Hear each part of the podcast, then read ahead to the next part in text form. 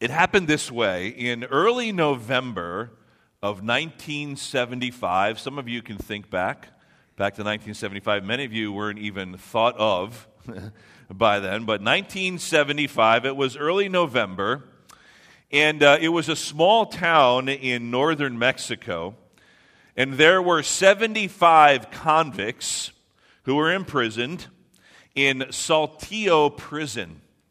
And they had gotten together, these 75 prisoners, and decided that they were going to plan an escape. So they spent many weeks planning, and 75 of them started digging a secret tunnel that was designed to bring them up at the other side of the wall of the prison so that they would be able to then escape. And so it took many weeks of planning, and they began in early November to dig that secret tunnel. They had a plan, they had a purpose, they had a destination. So it took them about 5 months to dig this tunnel, one after the other, one day after the other, digging and taking the dirt out and meticulously spreading it out so no one would detect what they were up to.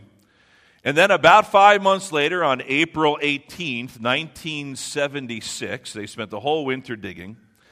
They finally reached their destination, the end of the tunnel. And the last person in there was digging out, and he dug up, and the end of the tunnel didn't quite end up where they were hoping. Yes, it was outside of the prison walls, but as they broke through the ground and crawled up, they found themselves in the courtroom of the local justice where all 75 had recently been convicted and sent to jail. And at that moment, there was a trial underway, and so the judge and the lawyers were kind of astounded and stunned, and so the judge took them and held them aside and briefly and very quickly just reconvicted them and sent them all back to prison. What are the chances of that happening? Now, these men, they had a plan, and they had a purpose, they had a destination. But along the way, they got a little sidetracked, didn't they? I don't think their original plan was to end up in the courtroom. And so, in a way, we see that our journey with God, our journey we call discipleship, which is what we've been talking about all through our study of Mark, in some ways can get sidetracked. We might start well. We might start with all the right intentions, and we have a plan, and we have a destination. We know where it is that we're heading, of course. But sometimes life can get us off track. And sometimes we can end up being surprised where we find ourselves along the way, just like the 75 prisoners. You know, so as believers, as followers of Jesus, we need to consistently check our bearings to kind of get our compass in line once again. We always know our destination. And we believe here that our destination is secure. But along the way, we can often get a little discouraged, maybe somewhat disillusioned, for some of us a little depressed, sometimes a bit disheartened, or even sometimes disgruntled. And fill in another word that starts with D if you want, just fill it in there. But we need to be reminded often of the importance of the journey. You know, there's an old Chinese proverb that says, a journey of 1,000 miles begins with a single step. I think it's one we've all heard before. Discipleship is kind of like that. We often use the word sanctification, that our position in Christ, our justification, is secure, so we know our destination because of it. But the journey along the way, this life that we live in Christ, the Scripture says it's no longer us who live, but Christ in me, that life is now a journey. And it begins, yes, with a single step. The Christian life may seem hard. It may seem difficult at times because it is. And I think all of us are a testimony to that. Just on Wednesday night, we had a time of great testimony and sharing and fellowship here and Thanksgiving Eve service, and many of you were willing to just kind of share and be vulnerable with the rest of us and let us know some things that were going on in your life, but still praising God through the storm. But life, even in Christ, can sometimes even seem impossible. But yet, what we need to be reminded of is that it is a journey. We have the destination in mind, but this journey of 1,000 miles, as it seems, always begins with just a single step. But another reminder is this, that single step is one that we take once when we decide to be disciples. We are believers in Christ, but then when we make that decision to be a disciple, it's a decision that we make, but you know what? It's a decision that we are to make every day. We get up every day, and are we deciding to follow Him? That is the first step, the single step that begins our journey of 1,000 miles. So, you know, last week we were talking about discipleship. We talked about how in our passage in Mark chapter 8, it was the turning point. Remember, we talked about how it was a pivotal point in the whole story of Jesus and His disciples when Peter correctly identified Jesus and answered His question. He said to the disciples, "Who do you say that I am?" Remember that? And Peter correctly identified Him, said, "You are the Christ, the Son of the living God." He said, "You are the Christ," and Jesus said, "Yes," in a matter of speaking, "Yes, as a matter of fact, I am." And so in a way, He said, yes, and he said to confirm that, He was going to reveal to them His glory. He was going to reveal to them a picture, a glimpse of the kingdom. Remember, He said that some of you won't even taste death before you see the kingdom come and all its power and glory. That's what we're going to see. It picks up today, the transfiguration. It's a mysterious event in the life of Jesus and the disciples. We're going to look at that, but that's just the beginning of our passage today in Mark chapter 9. And so what I want to do is this. I want to do something different because we're biting off a big chunk of Scripture today, the whole chapter of Mark 9. It's about 50 verses. I want to do it in three stages. There's going to be three separate parts to our passage, and I'm going to read each section, and then we'll talk about it. I think sometimes it'll get lost if we kind of read all of it together, and so I want to read it in three separate sections and talk about it, but it's also amazing the way God will often, you know, He works along with His Word, His living Word, and seeing what's going on in the life of the church to see how it fits in. And so the structure of our passage today very simply goes along with the three words that we hold as our core values, that we learn together the truth about God, and then we grow in our faith and our trust in Him, and then we serve. And so this whole passage of Mark chapter 9 kind of follows that flow. There is this stream of the theme of discipleship through it all, as Jesus is on His way to Jerusalem, bringing His disciples along, teaching them what must happen before He gets there. Remember, we talked about that it was a pivotal point last week in the whole story because they are now making their way to Jerusalem, and Jesus begins to tell the disciples all that needs to happen, that He is going to have to suffer, that He, yes, is the Messiah. He was correctly identified by the disciples, but He will have to suffer. We'll see the theme again today that Jesus says, first comes the suffering, then comes the glory. The disciples, see, they were seeing it backwards. They wanted all the glory without the suffering. And we do that as well. So Jesus now, in our passage today, we see Jesus begins that journey with His disciples, and along the way, He teaches them some very valuable lessons, but it's all about what it looks like to be a disciple. And there's some hard words, there's some harsh truth that we need to learn today and be reminded of. So we're going to look at all of that. We'll look at it briefly in our time together, but we're going to look at it in three separate ways.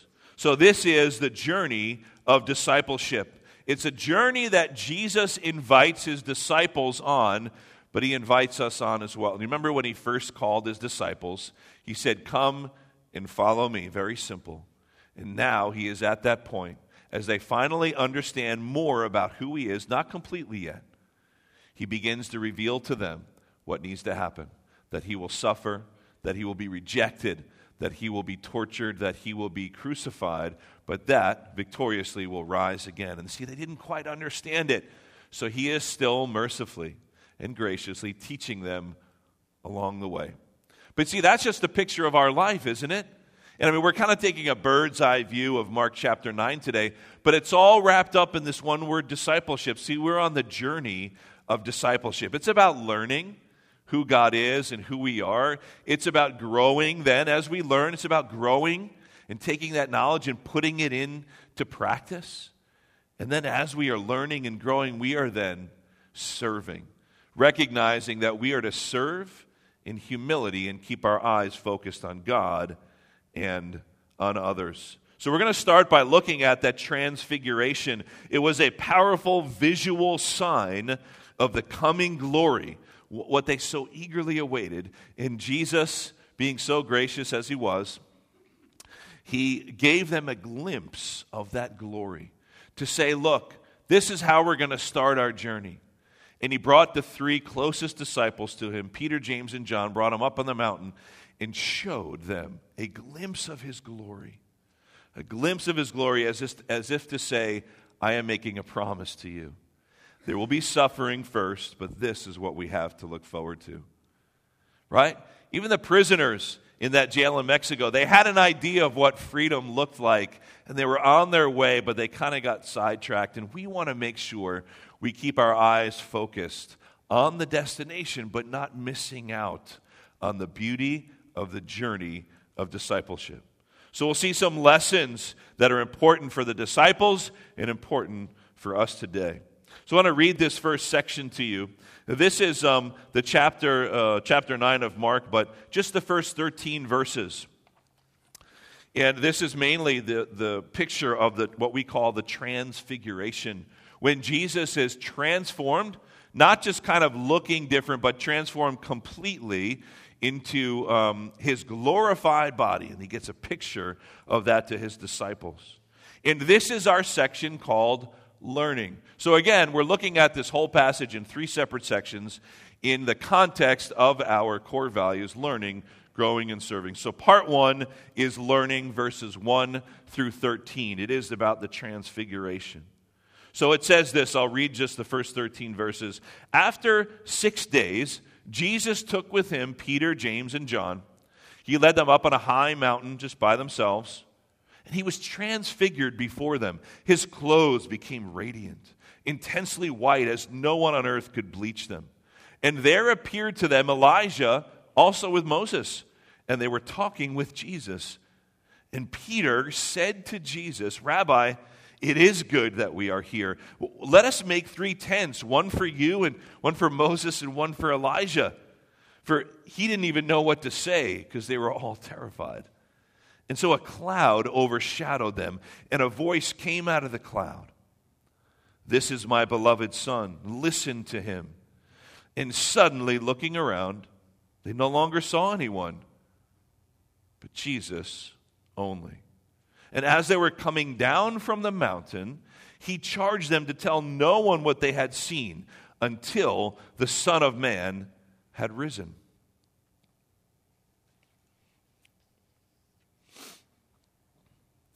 And then it says, so they kept the matter to themselves, questioning what this rising from the dead might mean. And so they asked him, why do the scribes say that first Elijah must come? And he said to them, Elijah does come first to restore all things. And how is it written of the Son of Man that he should suffer many things and be treated with contempt? But I tell you that Elijah has come, and they did to him whatever they pleased, as it is written of him. So let's look at this first section first. And so the transfiguration of Jesus. Again, they were on the move. So they're starting on the mountain. Jesus is beginning to take them on their journey to Jerusalem. And see, he decides to start on the mountain, and in the transfiguration gives them a glimpse of his glory. Now, just as a note, it says in our passage, after 6 days. In Luke's account, if some of you have read it, it says about 8 days. It's not an error there. It's just the way that they counted differently. Luke counts 2 extra days, one at the beginning and one at the end, when the message was given and the actual event. But Mark, in his writing, again, he's very very a matter of fact, right? And he's sort of one that writes to say, you know, we're going to be immediately getting there. He says after 6 days. And so he counts just those. So I don't want you to get tripped up on that. But after 6 days, it says they go up to this mountain. See, remember, Jesus was telling them, look, my disciples, my friends, you seem to want all of the glory without the suffering, without the commitment to being my followers.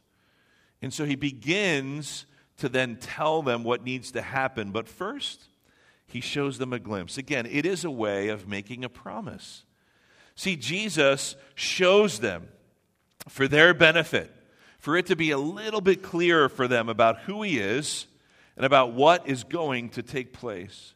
He wants them to keep their focus on the truth. This is our section of learning. See, Jesus is always teaching them, but before they begin their journey to Jerusalem, he says, let me remind you of some important truths. How is it as disciples today in the year 2018, how do we learn the truth about who God is? How do we remind ourselves of the promises of God and what is to await us in our final destination to help us along our journey? Where do we go for that truth? It's God's Word. We go to the Scriptures, and we are reminded of who God is, reminded of the truths about His very nature, reminded of the fact that we are to keep our eyes focused on Him, the fact that He reveals Himself to us. We do it in His Word. We look to His Word to see His promises about how much He loves us, about the spiritual gifts that He gives us. And just like Jesus gives them this glimpse before they head out, we have the very Word of God to be a reminder to us. We also have the testimony of others. We got to share that on Wednesday night. We got to share a testimony of a word or two about what God is doing in our lives. See, we learn about God from others as well, don't we? God puts special people in our lives, and we are then to learn from them as well. See, God puts us together as a church, and He says that He is building His church, and we are growing in Him, learning and growing in Him, but we are a church. It's not the building, but it's us. It's the people of God. And we are the church that we are to be one. We are to be that one voice, that one body, as Paul calls it. But we are to be a testimony to one another, encouraging each other in our faith. We also have spiritual gifts that God has given us through the Holy Spirit to serve one another, to encourage each other. We have the ability to pray. We can pray before our holy God. We also have, of course, the person of the Holy Spirit within us to lead us and to guide us. See, Jesus gave His disciples a glimpse of the glory. We can open the very words of God and be reminded of the glory that awaits us, can't we? Yes, we do. That's how we learn. But see, then, as the passage continues, they're coming down from the mountain, and Jesus, again, He tells them, using some repetition, don't we all need to be reminded of things over and over again? We do, right? And so He reminds them again very briefly of what needs to happen, that the servant has come to serve, but he needs to suffer and will die, will be rejected, but will rise on the third day. He tells them again, but they still don't quite get it. And they're asking Him, what about this Elijah thing? See, they were schooled in the Old Testament. They knew the Scriptures, and they said, what about Elijah? And you can just see Jesus saying, I thought we covered this, but it's okay. Did it again. Remember, He fed the 4,000 after He fed the 5,000. He's doing it again for their benefit. And He tells them, He says, basically, as we had covered earlier and as He taught them, you know what? Yes, it does correctly say that John the Baptist was the one. He doesn't say it outright, but he alludes to it because elsewhere he does say it, elsewhere in the Gospels. But that John the Baptist was the one who came in the power and spirit of Elijah, the one who came preparing the way. And Jesus says, but I am the Messiah, and I am now here. And so, yes, you're right, Elijah needed to come, but he did. In the power and spirit, John the Baptist did.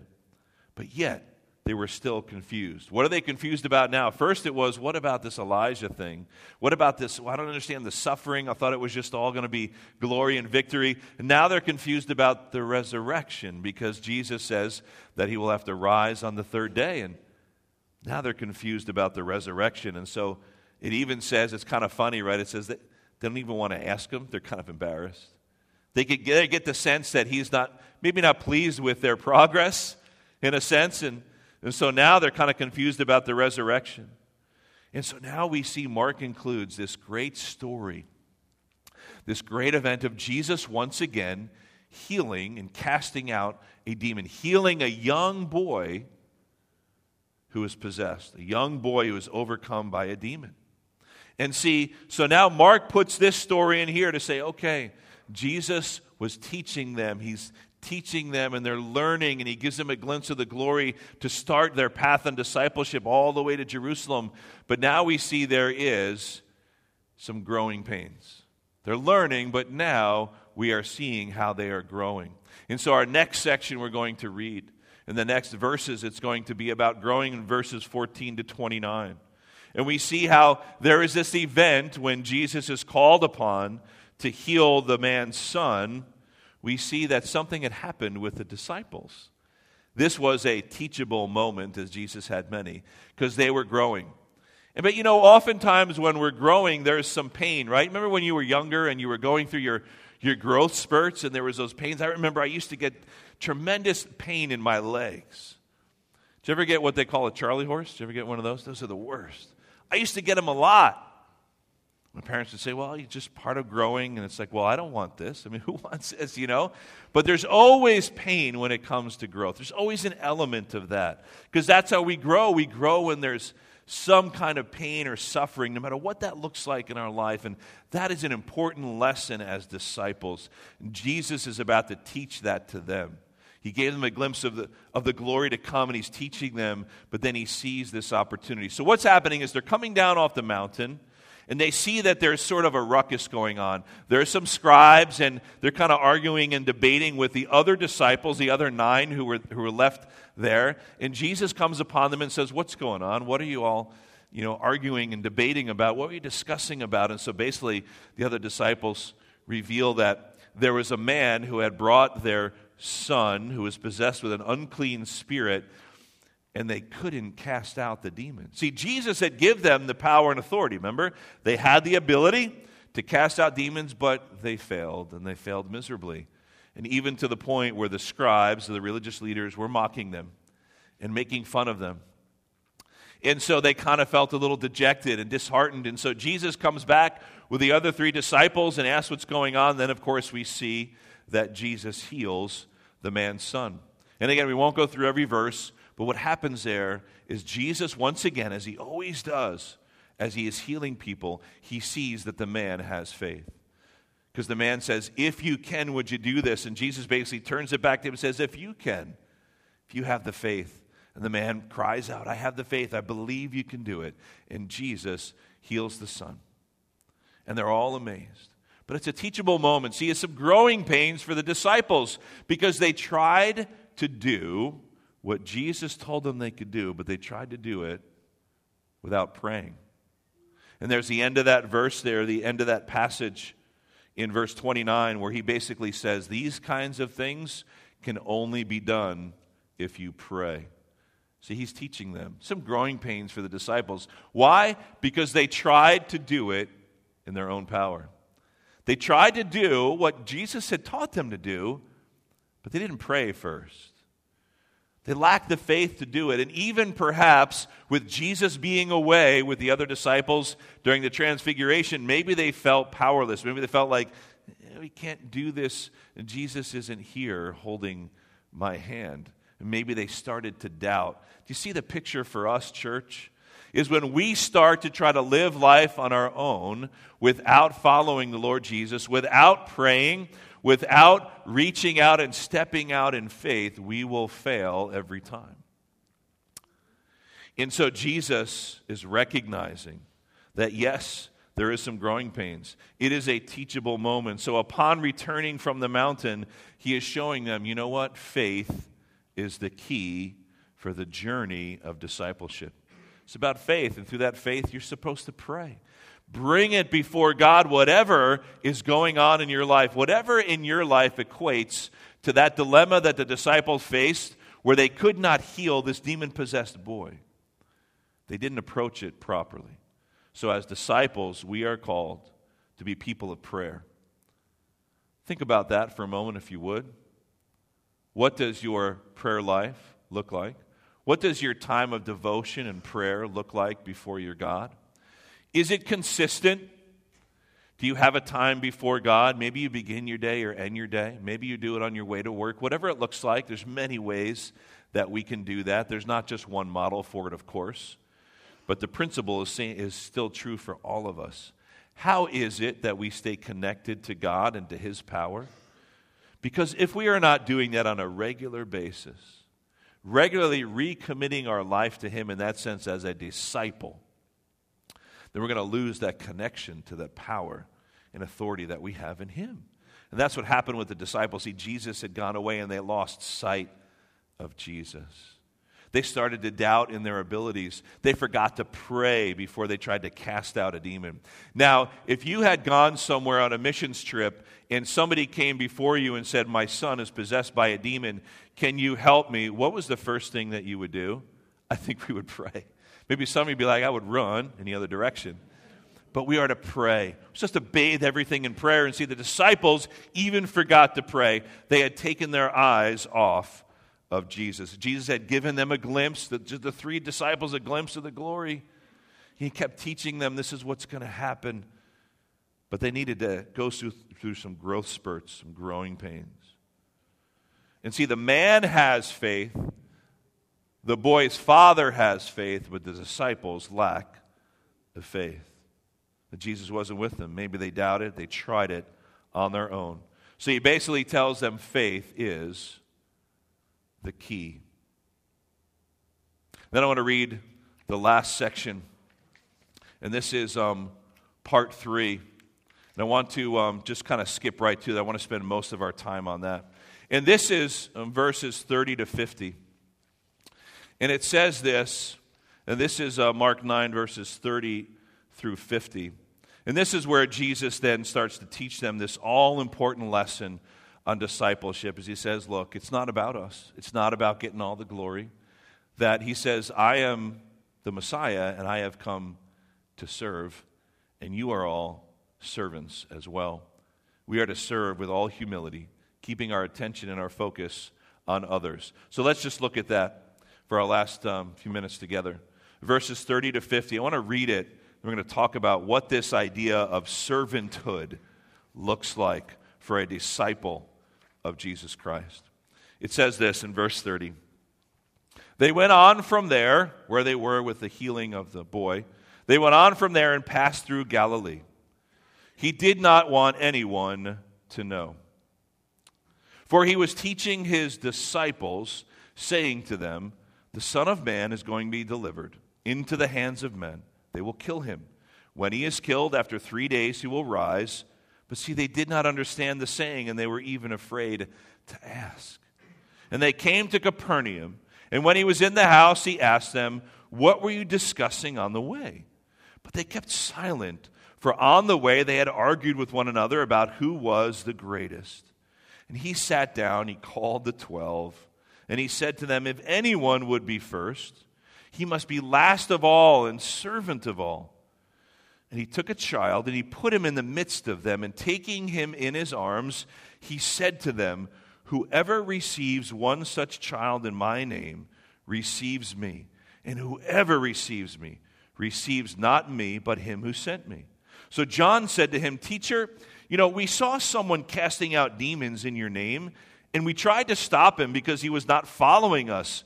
But Jesus said, do not stop him, for no one who does a mighty work in my name will be able soon afterward to speak evil of me. For the one who is not against us, he is for us.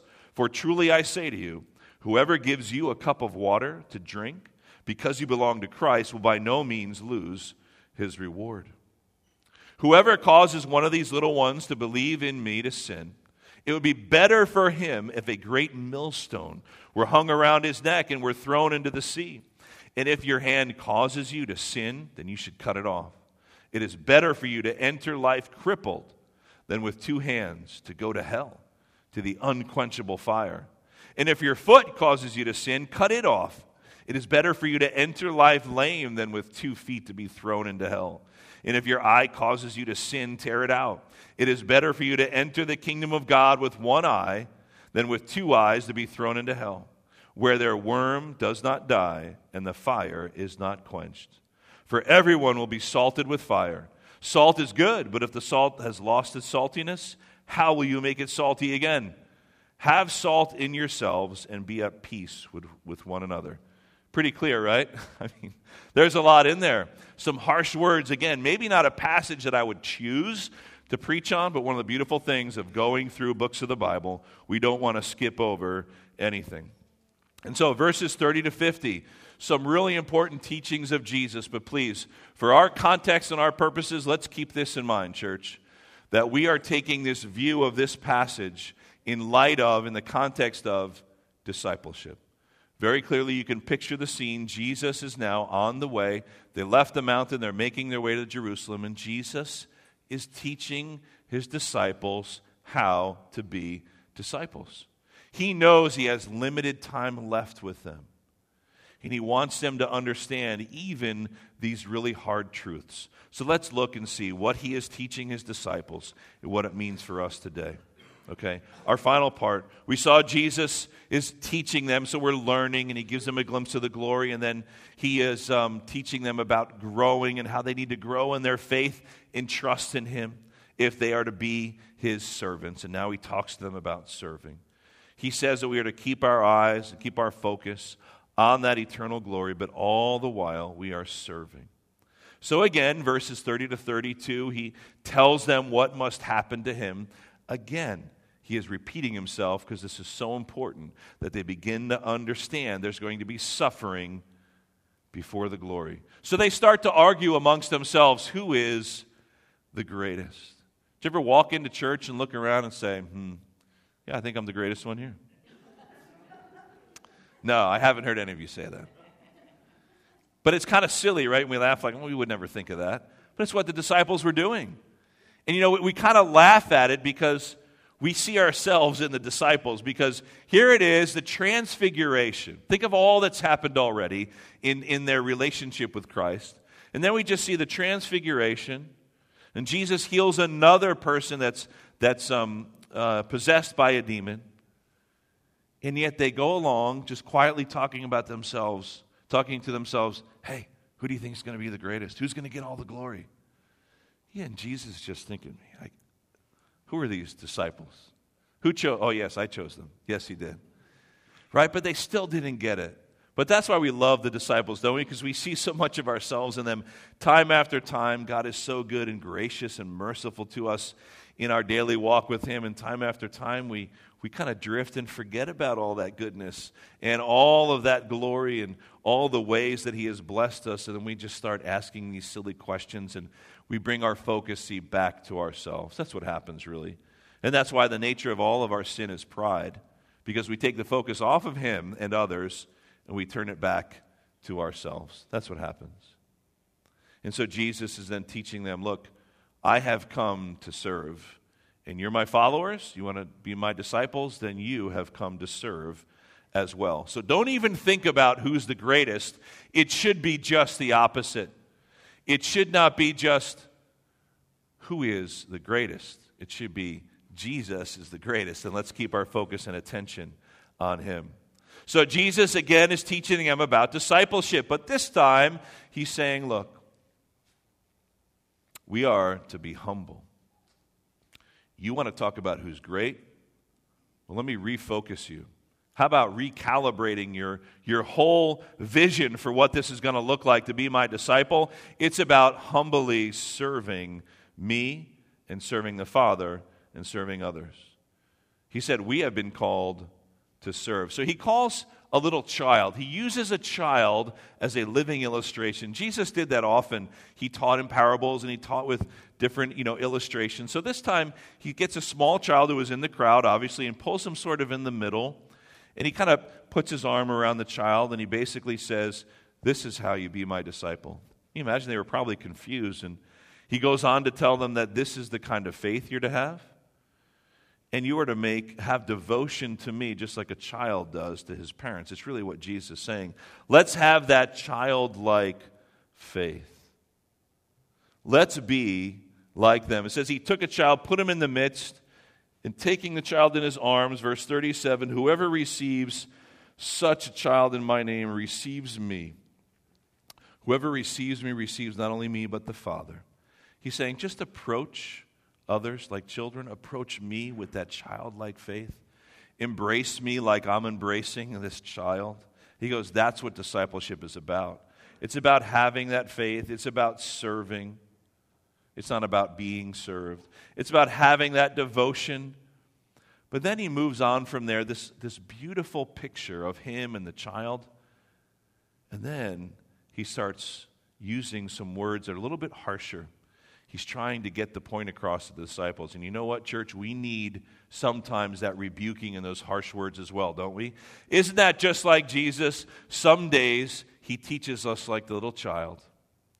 And some days he teaches us like the disciples who are supposed to be sharing the good news of the gospel. And he basically says, look, if you miss the point of this, people aren't going to hear the good news. Life is at stake. This is a matter of life or death, he's telling them. So he goes from teaching them through the illustration of a child to say, now this is a matter of life or death. And so what happens is, John says to him, we saw this other person, like not one of us, casting out demons in your name. We tried to stop him, like, hey, he's not one of us. Again, focusing on themselves. They were talking about who's going to be the greatest. They say, who's this outsider? And Jesus goes on to rebuke them. He says, don't stop him. He says, for one who does a mighty work in my name, he goes, soon afterwards, there's no way that he's going to be able to deny me. That's what he's trying to teach them. He goes, you're either for me or against me. Let's park there for a second. Jesus really makes it black and white, doesn't he? He says there's no in between. You're either my disciple or you're not. What do you think about that? It's pretty hard-hitting. He says there's no in between here. There's no gray area. You don't just wake up one day and just say, maybe I will today. It's a decision we make every day to be his disciple. But Jesus is saying, look, this is so important. This is a matter of life or death, meaning that our salvation is secure, but God is using us as his disciples to then share the good news with others, and we don't want to drop the ball on that. And so he's trying to teach his disciples, look, here is the picture of it. So he says, don't even stop those outsiders. That's like us judging other churches and other Christians. Oh, look at the way that they worship. Look at the way that they do. What version of the Bible did they use? Oh, they're like those kinds of Christians. Jesus is trying to say, look, we need to be unified here. We're on our way to Jerusalem. He's teaching them these important truths about being disciples. He says, we need to be unified. Maybe there's other believers who worship a little differently. Maybe their methods of evangelism are a little bit different. If they're doing it in my name and they're truly believers and they're doing it, you know what? I'm going to get the glory. So don't you stop them because we are all in this together. This is church with a capital C. is what he's saying. So then he goes on to give some harsh words here. And he says in verses 42 to the end, the last 8 or 9 verses, he talks about being tempted to sin. And he's basically saying, look, this is the bottom line. I'll read a few of these verses. But just in our last few minutes before I close, he says this. He's telling them, look, this is how serious it is. You're supposed to be salt. Now, back then, salt wasn't like it is today. It could lose its saltiness. It preserved. They use it for the same things we use today, for flavoring and preserving foods. But so we get the illustration. But it could lose its effectiveness. And so Jesus is saying to his disciples, he's saying, look, you are like my salt. You're supposed to be attractive to the people around you so that they hear about me. And you're supposed to be my representatives. He says, but if you're losing your saltiness because you're not acting out in faith, you're trying to do things on your own, you're worried about who's the greatest, you're trying to just be so, exclusive that you can't even mingle with other Christians, even though they're doing things in my name. He's trying to get this picture across, and he's saying to them, look, we're all salt, but you don't want to lose your saltiness. Now, let's be clear. He's not saying you can lose your salvation. Again, that destination is secure, right? But what he's saying is that you can become ineffective as a disciple. You can become ineffective as my follower. If you're not doing things in my name, in my power, through the leading of the Holy Spirit, you're not going to be effective for my kingdom, is what he's telling them. See, they had it all wrong. They had it backwards. They're talking about all the glory, none of the suffering. They're wondering who's going to be the greatest, right? They're trying to do things in their own power. And Jesus is trying to teach them once again.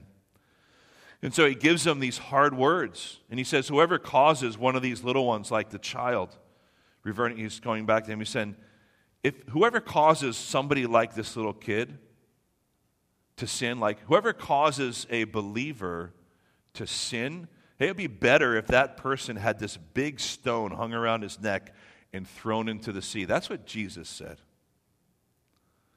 He said, if your hand causes you to sin, cut it off. If your foot causes you to sin, cut it off. Now, of course, Jesus isn't saying to do that literally, but what is he saying? Take sin seriously.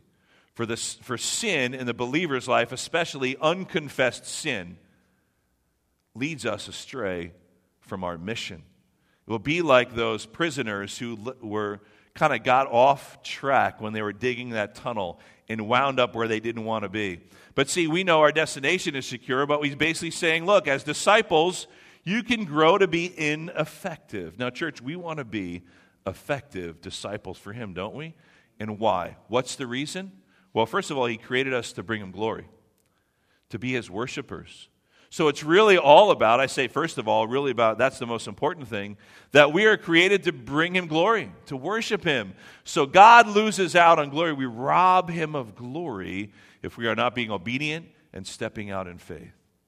And so if we love him, we've devoted our lives to him, we recognize that he has saved us, and we're thankful for that. If that comes from that heart of thankfulness and devotion, then we're doing it out of that heart of love.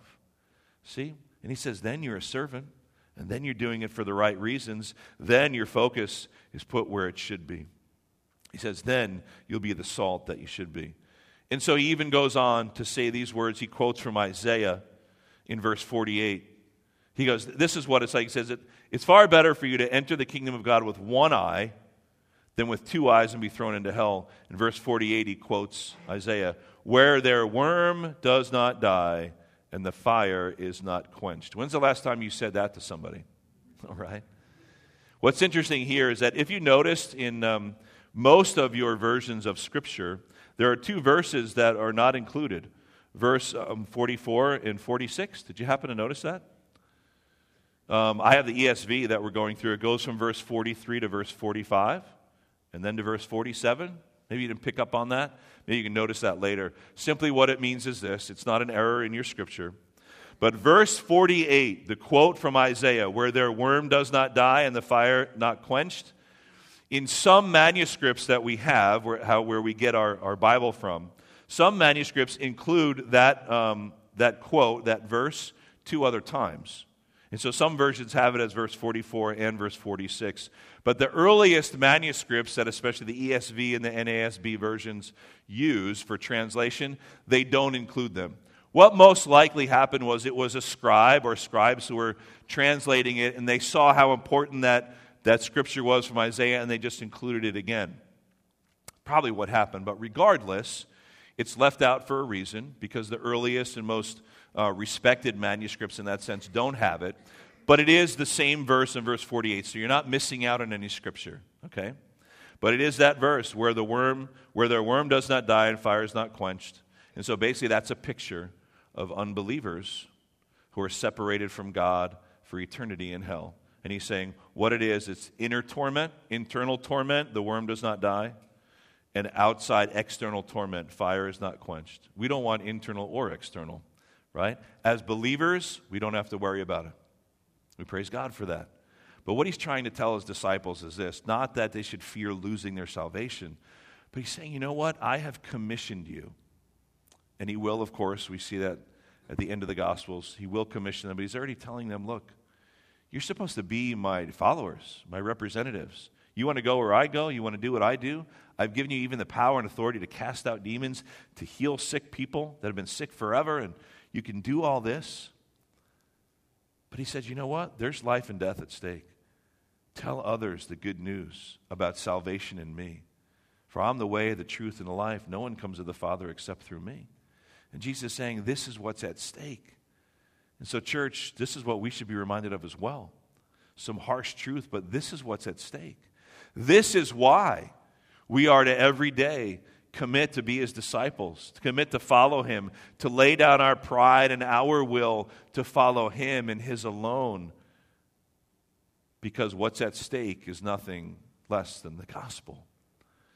And so we are the church, and as such, we are to be that city on a hill.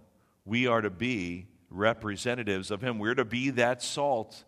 Now, we can, in our disobedience, in our laziness, we can lose our saltiness, which means we're not going to be as effective for him and his kingdom. But out of our motivation to bring him glory, we are to seek to commit to be his disciples and recognize, you know what comes along with that? Suffering. There is some pain. There are trials. But we keep our eyes focused on the end, on the glory, the picture that he gave them in the transfiguration. And so I sum it up with this. He keeps reminding them so they would clearly understand that he needs to come and he needs to suffer and be rejected and die, but he will rise again. He tells them, don't worry about who's greatest in the kingdom. It's all about serving with humility. Let's remember, he goes, keep in mind the importance of faith and prayer to stay on mission, for him. And so, the bottom line, that pursuing discipleship is learning the truth, growing in faith, and serving others. It requires a daily commitment to serve the Lord and others humbly by faith through the power of the Holy Spirit. I read that one more time. Pursuing discipleship is learning the truth. Jesus taught them that. Growing in faith. They had some growing pains there. And then serving others. It requires a daily commitment to serve the Lord and others humbly by faith through the power of the Holy Spirit. See how we do that? And if you question, like, how can I be a disciple? Why do I fail each and every day? Why do I feel like I'm losing my saltiness? Well, here's what it requires, a daily commitment. God gives us one day at a time to live. We live one day at a time, making that commitment to serve him and to serve others. How? Humbly. By in which way? By faith. And through the power of the Holy Spirit. So serving with humility, by faith, through the power, the Holy Spirit, not of our own. And Peter says this in 1 Peter 5:10. I mean, Peter is the one, he kind of like, he can be hot-headed sometimes. He gets it. Remember last week we talked about how he confessed, yes, you're the Christ. And then he pulls Jesus aside and rebukes him and says, what is this suffering thing? Right? That's Peter. But look at what Peter says in 1 Peter 5:10. I think maybe he finally got it, and he sums it up this way. It's a great way to summarize all of Mark 9. And after you have suffered a little while, the God of all grace, who has called you to his eternal glory in Christ, will himself restore, confirm, strengthen, and establish you. So to him be the dominion forever and ever. Amen. Isn't that beautiful? That's Peter, I think, really getting it. Saying, you know what, there's going to be a time of suffering, but after a little while of suffering, it might seem like forever, but after a little while, the God who is the God of all grace, who has called you, remember, you are his, and he's called you to that eternal glory. Keep your eye on the prize. He will himself do these things for you as you journey along with Christ in this life. He's going to restore you when you need restoration. When you've fallen, he will pick you up. He will confirm you. He will encourage you when you're feeling disheartened. He will strengthen you when you're feeling weak and you're giving in to those sins that make you weak. And then he says, and he will establish you. He will make your footsteps firm. Not only lifts you out of the pit, right, Psalm 40, but he sets your feet upon a rock, makes your footsteps firm. And then why? To him be the dominion. It's all for his glory. That's what we live for him. That's the picture of a disciple. So he continues to say that to them. The glory will come. Now is the suffering. But the glory will come, you know, and we see that even in Revelation. We see the beautiful glory, and Jesus in all his glory revealing himself to John, who then brings that message to us, that what we have to look forward to. But until then, we follow him in faith, we serve him and we serve others humbly, and we do it not through our own strength, but through his power that he gives us through the Holy Spirit. Let's pray. Father, we are very grateful. Lord, this is a lot of your word that we wanted to cover today. There's so much in there, Father. God, perhaps you even will motivate us and encourage us to go back to our homes and to read these verses over and over again. But Lord, we're grateful that that you give us that model of discipleship, of course, in Jesus Christ and his relationship with the 12. And so, God, would you help us to be more like them in that sense? God, we see so much of ourselves in them, and the ups and the downs, and their questioning, and they're putting their focus where it shouldn't be. But, God, we thank you that you also give us a beautiful picture of the Lord Jesus being gracious and being long-suffering, but also sometimes needing to rebuke them. And so, God, if we need rebuking, if we need convicting through the Holy Spirit, give us the courage to allow it and to accept it. And God, we do want to grow. As we learn more about you every day, we want to grow and grow strong in our faith and trust in you to dig deep in those roots. But Lord, we know that the goal is that we would serve, to serve you and to serve others so that you would be glorified above all else, especially above ourselves. So God, help us to keep that in mind as we daily commit ourselves to you, as we daily pick up our cross and deny ourselves and come hard after you, Father God, we are eternally grateful. But Lord, along this journey, we need your guidance. We need your help. And so, Father, be merciful to us as you were to the disciples and show us the way. In Jesus' name we pray. Amen.